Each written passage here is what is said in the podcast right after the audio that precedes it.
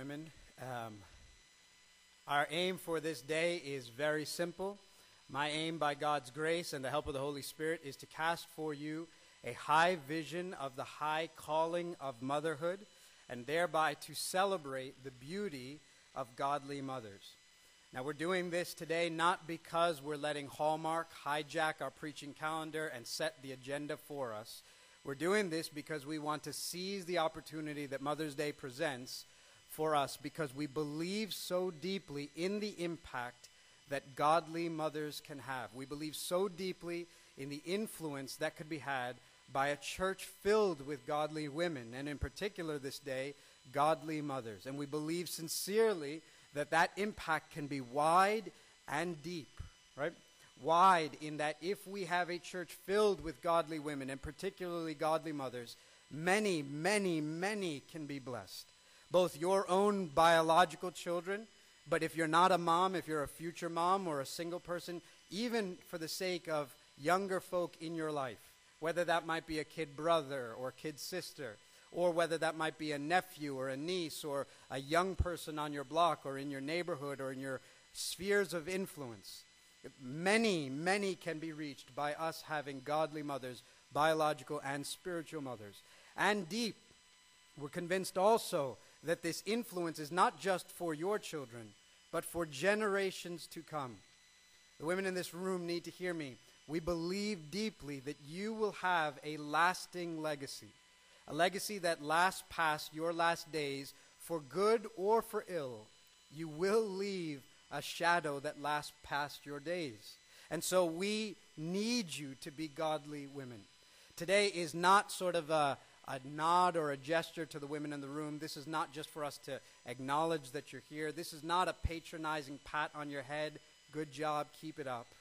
This is a desperate plea that we need you to be godly women, godly mothers, for the sake of our church, for the sake of our city, for the sake of the mission, for the sake of lasting legacy for generations to come. So, what I want to do in trying to cast for you this high vision of the high calling of motherhood is we're going to step out of and away from our series through 1 Timothy but we're going to stick with Timothy. Here's what I mean. We're not preaching through what we've been preaching through, asking what is a healthy church, but I do want us to consider this morning again the story of Timothy. It's, it's fitting that we consider that because we've been talking about Timothy for a while, and in Timothy's story, in his biography, you will actually find tucked away a beautiful picture of the impact that godly mothers can have. Timothy's story shouts of the influence and impact that godly mothers can have. And through his story, my hope and prayer is that you would see and receive a high vision to the calling of motherhood. Okay? Let's pray for a moment, and then I'll tell you Timothy's story together. Our God, we pause for a moment to ask for your help. We come to this text in many ways, sometimes hard of heart, sometimes disinterested as though this has no bearing on our lives, sometimes going through the routines and through the motions, sometimes eager but unaware of how to understand it. Lord, however we come, we know that your own Spirit can engage us, arrest us, capture us, and help us as we come to your holy word. You can open blind eyes and open deaf ears and soften hard hearts, illuminate dark minds so that we would actually take this and receive it, and that it might actually find its way through our ears into our hearts, and there be planted and produce great fruit. That is our earnest prayer this morning. For it, we need the help of the Holy Spirit. We pray this in Jesus' name. Amen. We've been talking, if you've been with us at all for the last few weeks, we've been talking through the letter to Timothy. And so you've heard that name before, and hopefully you have some kind of idea about his story if you've been hanging with us. But I do want you to know that Timothy's story does not actually begin in the letter that we've been studying. The first time that Timothy appears in the scriptures is not in 1 Timothy, but actually is in the book of Acts. The first appearance that Timothy makes is in the book of Acts, and it's actually Acts 16. Let me just read you when Timothy first appears in the scriptures. It says in Acts 16, verse 1 Paul also came to Derbe and to Lystra. A disciple was there named Timothy the son of a Jewish woman who was a believer, but his father was a Greek. He was well spoken of by the brothers at Lystra and Iconium.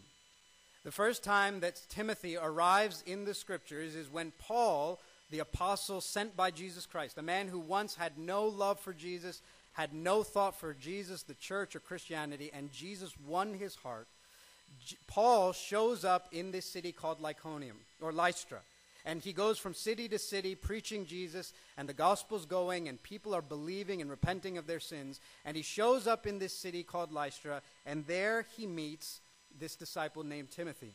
When he shows up at Lystra, what he finds is that the believers that are there cannot stop chatting about one particular man in particular. All the believers are talking about this one young disciple named Timothy. Now, we don't know how old he was at the time. He might have been in his teens, he might have been in his 20s. We do know that he was young.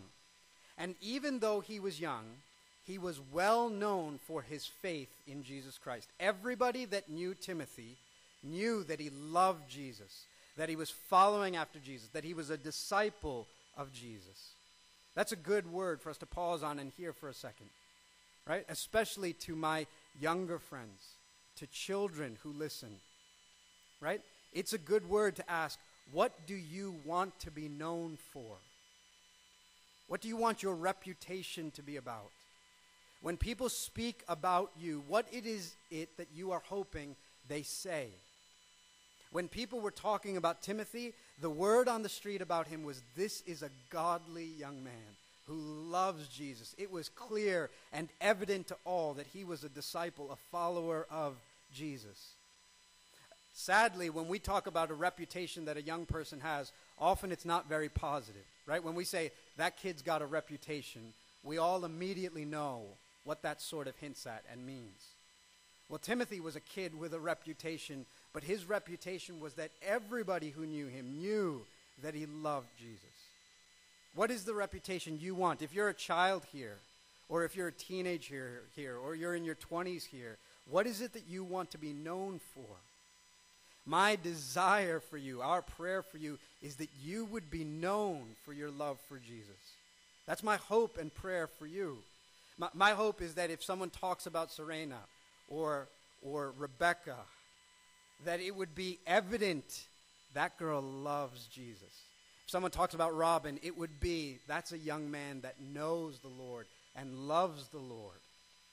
Right? Timothy's reputation was that he loved Jesus. That was what was known about him. That ought to be the desperate desire for every young person.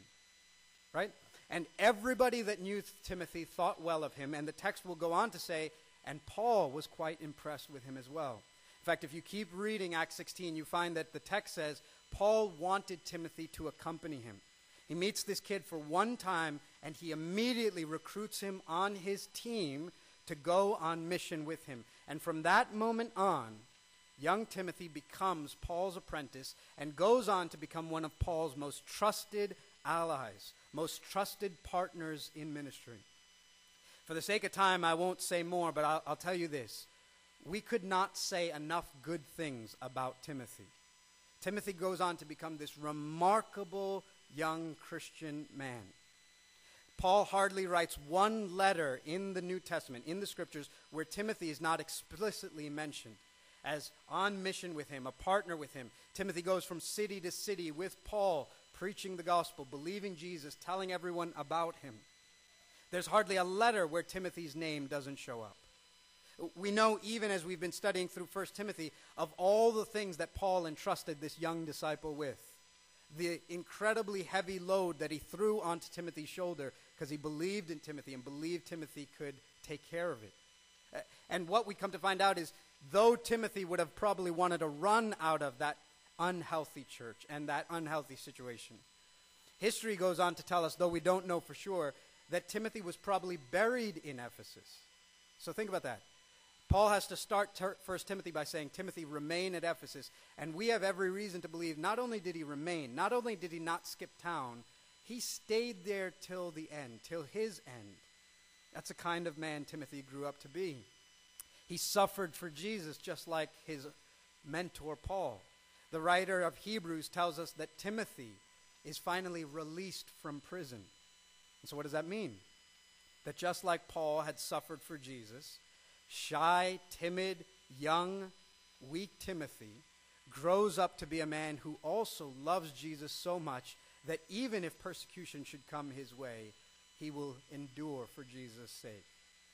When Paul talks about Timothy, he uses words and phrases like faithful, beloved, my fellow worker.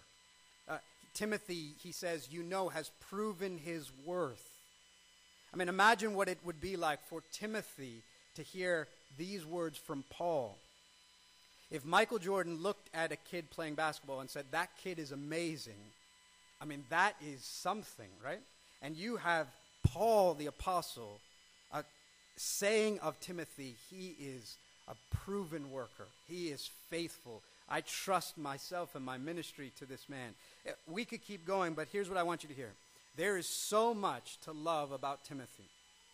So much so that when we named our son, we gave him the middle name Timothy because so much of what we are praying for and hoping for for our son is wrapped up in this man's story.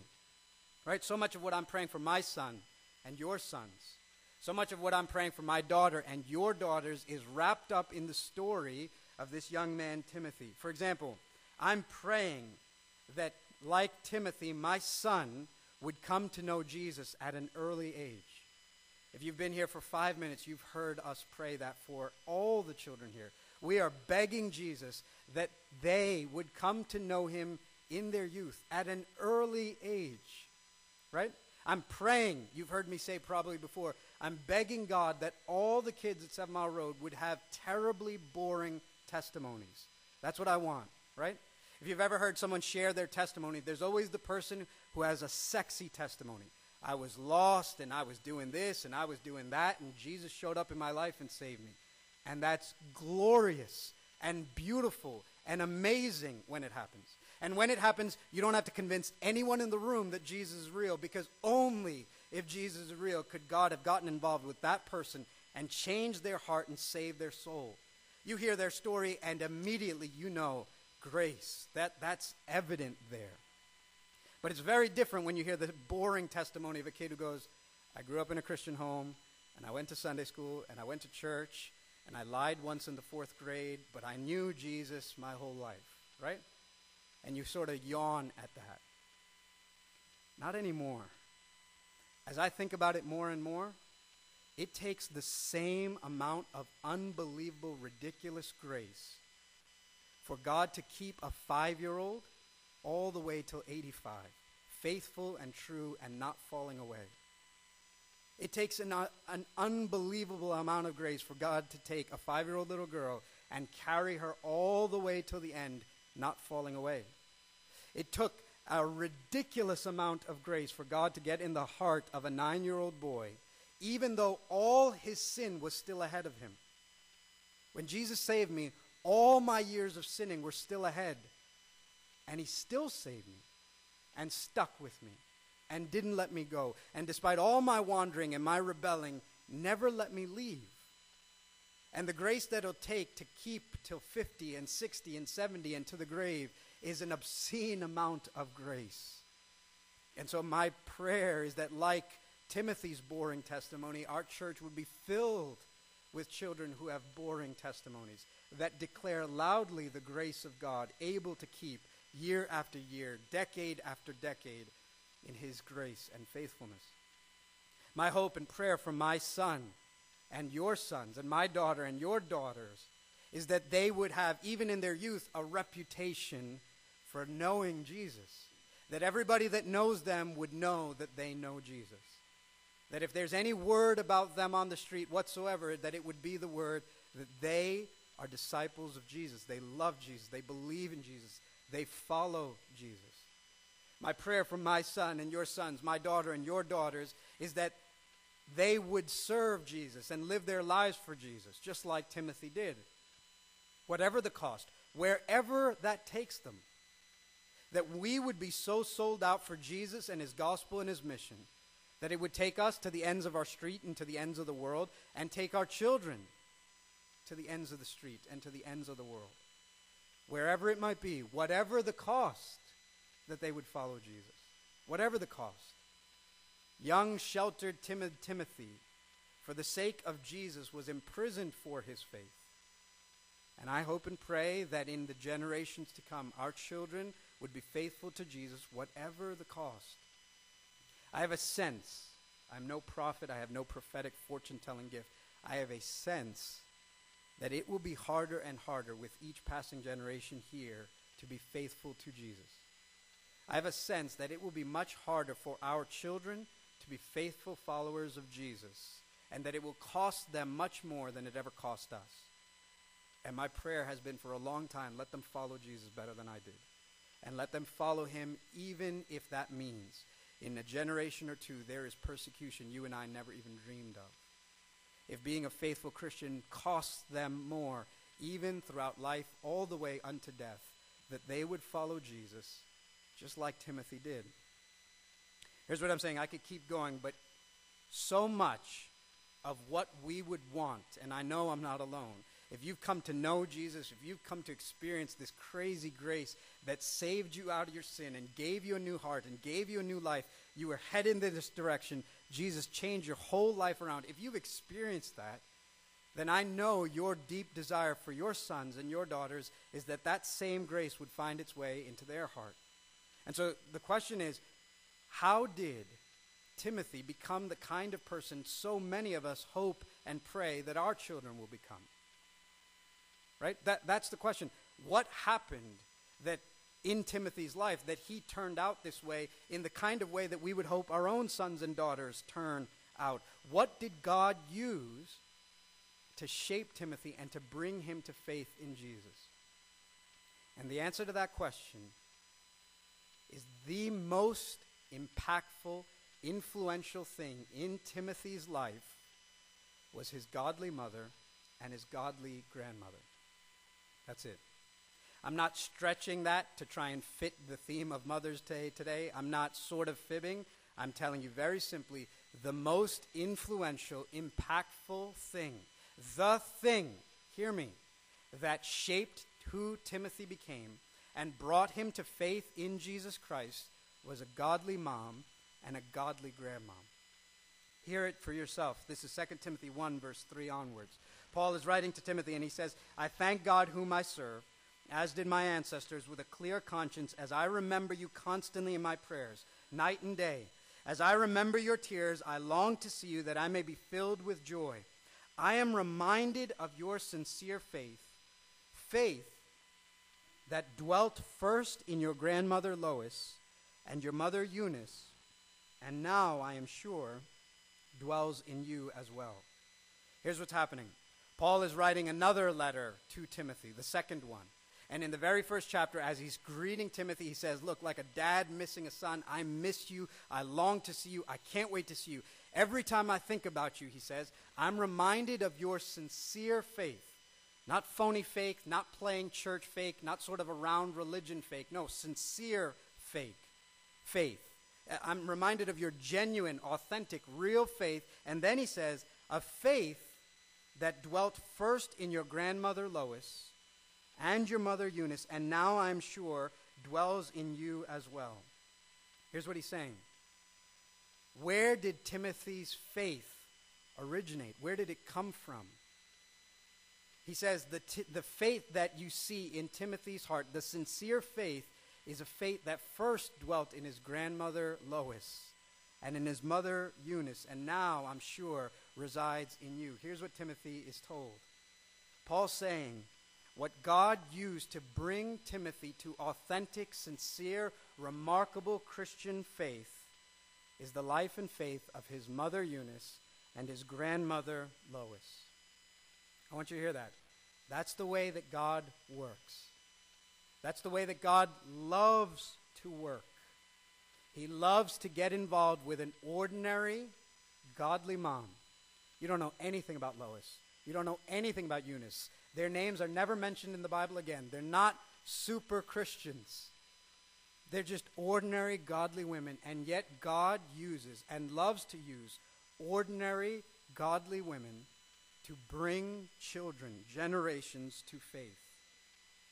If you're here and you're a parent, particularly if you've got a young one, a little one, a toddler, a child, an infant, would you allow the Holy Spirit to let this word find its way into your heart and allow it to begin to birth in your heart a dream for what could be with your children and what God could use you to do in the life of your children?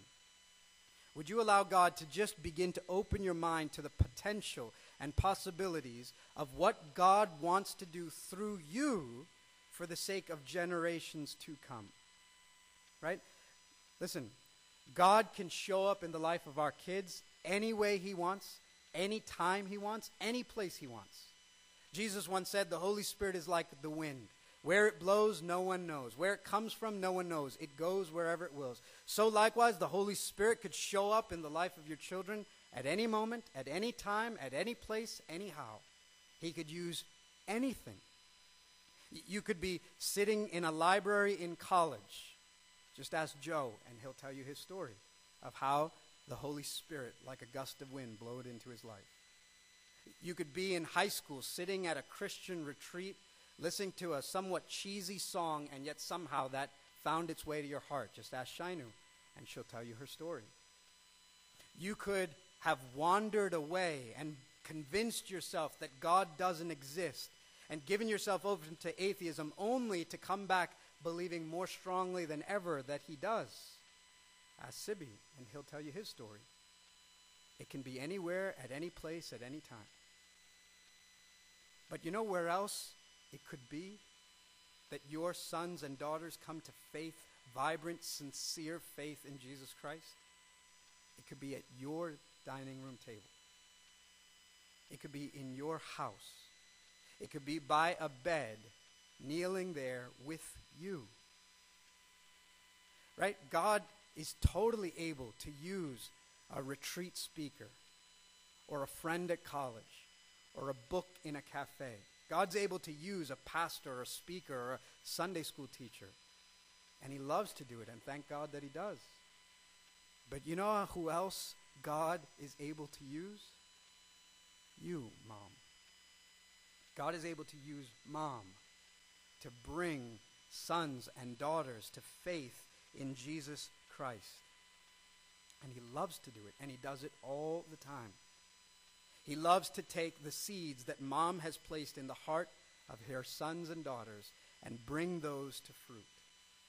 And hear me, sometimes those seeds take a long season to bear fruit. Sometimes the winter is long. But a godly mother can, with many prayers and many tears, intercede and pray because he's a faithful God. This week, this morning actually, I came across the story of have you ever heard of St. Augustine? Right? Whether you're religious, whether you're not, most people, if you've just studied some history, have heard of St. Augustine. He's well known, a thinker, wrote this famous book called The Confessions. Now, let me guess who you don't know the name of his mom. Unless you are studying theology or particularly given to being a nerd, nobody really knows his mom's name, right? She was this godly, woman named Monica. And the story we know is of St. Augustine, who wrote this book and went on to be this bishop and all this stuff that even secular historians have studied. Yet behind that story is a godly mother who, for decades, wept over the lost estate of her son. Wept, we- weeping, despairing over how he has wandered away from God. So much so that a bishop from Milan, a man named Ambrose came and tried to comfort weeping Monica, saying to her, My dear, these tears, this son of these tears, shall not perish. And God heard the many tears and many prayers of that faithful mom and brought that boy to faith in Jesus Christ. Because he loves to do that. He loves to take the seeds mom plants in the heart of a son or a daughter and over time, though the winters may be long, bring that seed to bear much fruit. That's what he does. That's what he did for Timothy. I can tell you also, that's what he did for me. as poor an example as I would be, I am an example that this text is true. This week, as I was thinking, and as I was even talking with Shainu, I came to remember again two of the most influential people in my own journey to faith, in my own coming to Christ, was a godly grandmother and a godly mother. Two people above everybody else that shaped my childhood and shaped my own journey to faith was a godly mom and a godly grandmom. Right? I had a very godly grandmother. Uh, she lived with us for the first eight years of my life. And anytime I saw her, she was reading the scriptures or praying. It seemed like at all hours of the day or night. I remember being a boy and waking up in the middle of the night with a nightmare, and it seemed like no matter what hour of the night it was, there was a light in her room, and I would be able to go to her room, tell her I had a nightmare, she would pray for me, and I'd go back to sleep. I mean, w- she was Catholic, and so I remember even as a boy, particularly because I'm given to nerddom as well, I remember talking theology with her at seven or eight and, and arguing with her about why she would think about Mary or pray to the saints. I mean, even then, though we had our differences, the scriptures were constantly being poured into me by this grand, godly grandmother. Her daughter, my mother, was another godly woman. In fact, while I was growing up, she was growing up in her own faith, grew up in church her whole life, and yet had come to a real, born again faith in Jesus Christ, and was pouring that faith into her son and daughter. I remember that one of the ways she taught me how to read was by reading the Psalms. And so, how I learned to read was because this woman made me read the scriptures. In fact, the very night that a preacher stood up and preached the gospel and invited anyone who wanted to trust in Jesus to come down, my heart, though it was nine years old, leapt out of my chest and I needed to go down. And I was so young that mom literally had to lead me down to receive Christ. My mom literally, literally walked me to Jesus, walked me to faith in Christ. And many of you would be able to say very similar things because God loves to use ordinary godly moms to produce godly offspring. That's what happened in the life of Timothy. Now, there's a detail here that I don't want you to miss. Because as we've been talking, there's probably a person you haven't heard me mention yet. What about dad? Right? We've talked a lot about mom and grandmom, and yet the silence about dad should probably be loud right now. Where's there any mention of dad? And I don't know if you notice, but in Acts 16, there's one brief mention of him. Hear it again. It says, A disciple was there named Timothy, the son of a Jewish woman who was a believer, but his father was a Greek. Here's what that means it's not that the Bible has a problem with Greeks. The way that was written was just to say the mom was a believer, the dad was not. He was a Gentile. He wasn't a Christian, had no thought for Jesus, didn't love Christ. He wasn't a believer. So here's Timothy's offspring or home. He's got a believing mom and an unbelieving dad. In fact, a dad who probably the scriptures say stood in the way of his coming to faith. The text will go on to say he didn't circumcise him, which is one of the things that was required to be done. He had no thought for God, no spiritual part of his life to bring or give to his son. Here's what I want you to hear. If you've been with Seven Mile Road any time at all, you have heard us clearly, loudly emphasize the place of dad in the home of any Christian home. We've said loudly, even throughout this series of 1 Timothy, Dad, you bear primary responsibility for the spiritual condition of your home. When Jesus knocks on the door, no matter what's going on, you get the first conversation because you have been placed in leadership of your home. Responsibility falls on you. And yet, I think this story is so encouraging. Encouraging to many of you, encouraging to many in our city. Because even though Timothy didn't have a godly dad, God showed up in Timothy's life. And many of you and many women in our city find themselves in the same boat.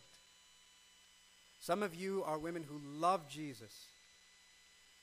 And either you're unwed or single or divorced or separated, or your husband may be in the picture, but he doesn't love Jesus.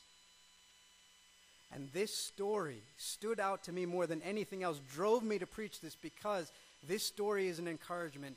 Your children, your children are at no disadvantage, and God loves to get involved even with Timothy's, who didn't grow up in perfect homes, who didn't have parents who had a perfect marriage. And yet Timothy goes on to become one of the most remarkable Christians in Christian history. Would you hear that again? And let that encourage you. You may not have a godly dad in home for your children, and yet Timothy, whose home was not perfect, whose marriage, whose parents' marriage wasn't perfect, who didn't have a spiritual dad, goes on to become one of the most remarkable Christian men in history because God used Lois and Eunice and their life and their faith to bring Timothy sincere faith in Jesus Christ. All right, if you're hearing all that, let me say one more thing. If you're letting the Holy Spirit perhaps give you a dream of what could be with your sons and daughters and the legacy you'll leave for generations to come, maybe the question you've been thinking or should be thinking is how do we do that? All of this is great. I want godly sons and daughters. How? I'm no Monica. I'm no Lois or Eunice. How does any of this happen? While there are many things that could possibly be said, let me recommend to you one thing that is clear in the scriptures that Lois and Eunice did. One thing we know for sure that they did. This is 2 Timothy 3, verse 14 and 15. Here's what it says But as for you, continue in what you have learned and have firmly believed, knowing from whom you learned it, and how from childhood you have been acquainted with the sacred writings, which are able to make you wise for salvation through faith in Christ Jesus. Now, I don't know if you heard it. It doesn't come quickly obvious, but I want you to hear what we know for sure that Lois and Eunice did is that from childhood on, they acquainted Timothy with the sacred writings. That's the scriptures. They acquainted Timothy with the scriptures from childhood on which was able to make him wise for salvation in Jesus Christ. Let me say this quickly. When Paul's writing in chapter 3, basically what he's saying is Look, Timothy, a day is coming where everyone around you is going to take a nosedive into sin. The culture around you is going to nosedive into sin. Even the people who look godly in church are going to nosedive into sin. Everyone is going to lap up, drink up, live in sin. Not you. And he says, Not you, and here's how you are to stay true to the faith. He says, Continue in what you have learned. So, Timothy, you learned something. You were taught something. You have to continue in it. Continue in what you've learned, and you firmly believed it, knowing from whom you learned it. And the word whom there is plural. That's Paul's way of saying, remember the two folks, Lois and Eunice, who taught you these scriptures. And then he says, and how from childhood you have been acquainted with the sacred writings, which are able to make you wise for salvation through faith in Christ Jesus. So here's what he's saying Timothy, if you're ever tempted to punk out, remember what you learned. Re- remember what was poured into you. This is like the advice you would give to a, a young man as he's heading off to college. Remember what your godly mom and grandmom poured into you. Remember what you learned. Remember what you firmly believe. How from childhood on, from infancy on, you heard the sacred writings which were able to make you wise for salvation through faith in Christ Jesus. So, mom, if you're here and you're going, what does it take? Here's what it takes you acquaint, you teach your child the scriptures from childhood, from infancy, because the scriptures are able to make them wise for salvation through faith in Jesus Christ. That's what the scriptures do. That's what the scriptures do. And so, mom, do not deprive your children of what this book can do. This book can make your children wise for salvation through faith in Jesus Christ. Do not deprive your children of this book. Hear me.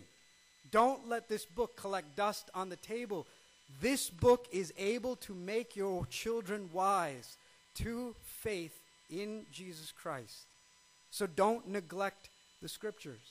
Don't deprive your children of the means by which they might share in Timothy's story. This morning, I heard a story about a man named D.A. Carson, really well known scholar, preacher, teacher. He said that when he was younger, he was deeply convicted because he would sit with his daughter for hours and work on nursery rhymes. And so he'd be able to say to her, Mary had a little, and the girl would be able to say lamb. Her fleece was white as, and the girl would say snow. And they would work on that over and over and over and over again until she, he could say less. Mary had, and she would say, a little lamb, whose fleece was, and she would say, white as snow. And suddenly, he says, he was convicted at the thought, I've spent hours training her in this, and yet have not acquainted her with the sacred writings which are able to make her wise through faith in Jesus Christ to salvation.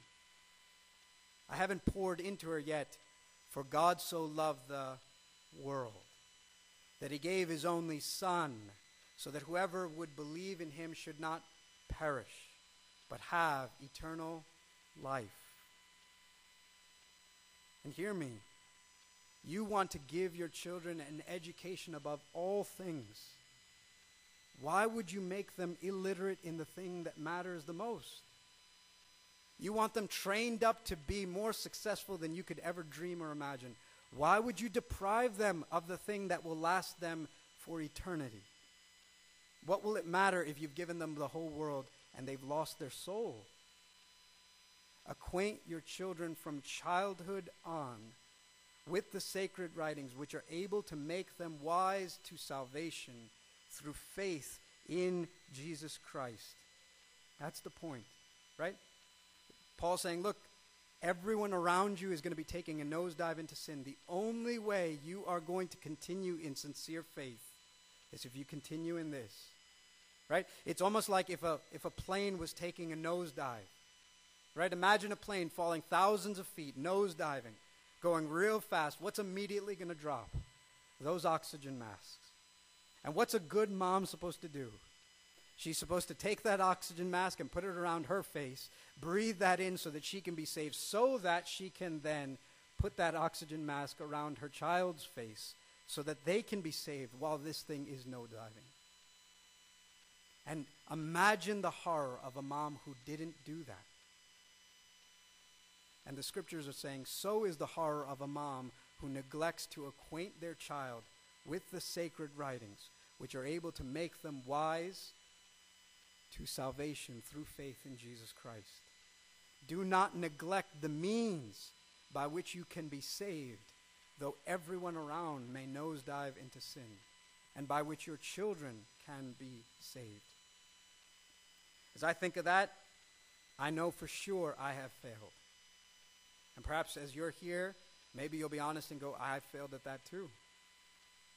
There is much grace available for us today to repent to confess this to the Lord Jesus Christ, to receive again fresh grace and mercy from Him, to know you were never accepted because of your works. You'll never be rejected because of your lack of works.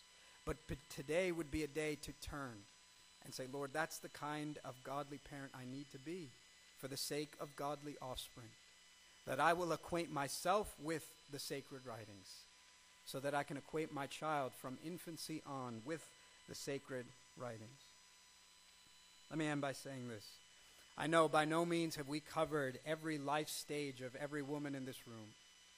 And like Binu prayed earlier, I know that Mother's Day brings with it great joy and great sorrow for a host of reasons. May God, who you find grace in through faith in Jesus Christ, provide grace. You have been prayed for even today. You've been remembered and thought of and prayed for even today. But what I do want to leave you with, and my prayer and hope, is that the Holy Spirit would begin to birth in your heart a dream or a vision for what God could do through your life that might leave a legacy for generations to come. There's a sequence of events.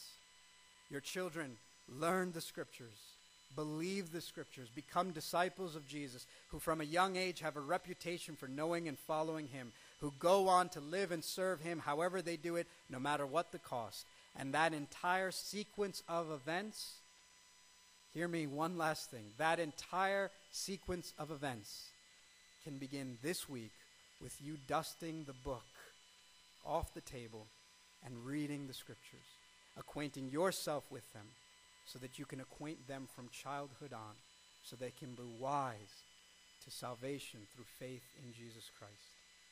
May it be said of your children, everyone here at Seven Mile Road, I am reminded of your sincere faith, a faith that first dwelt in your mother. Let's pray.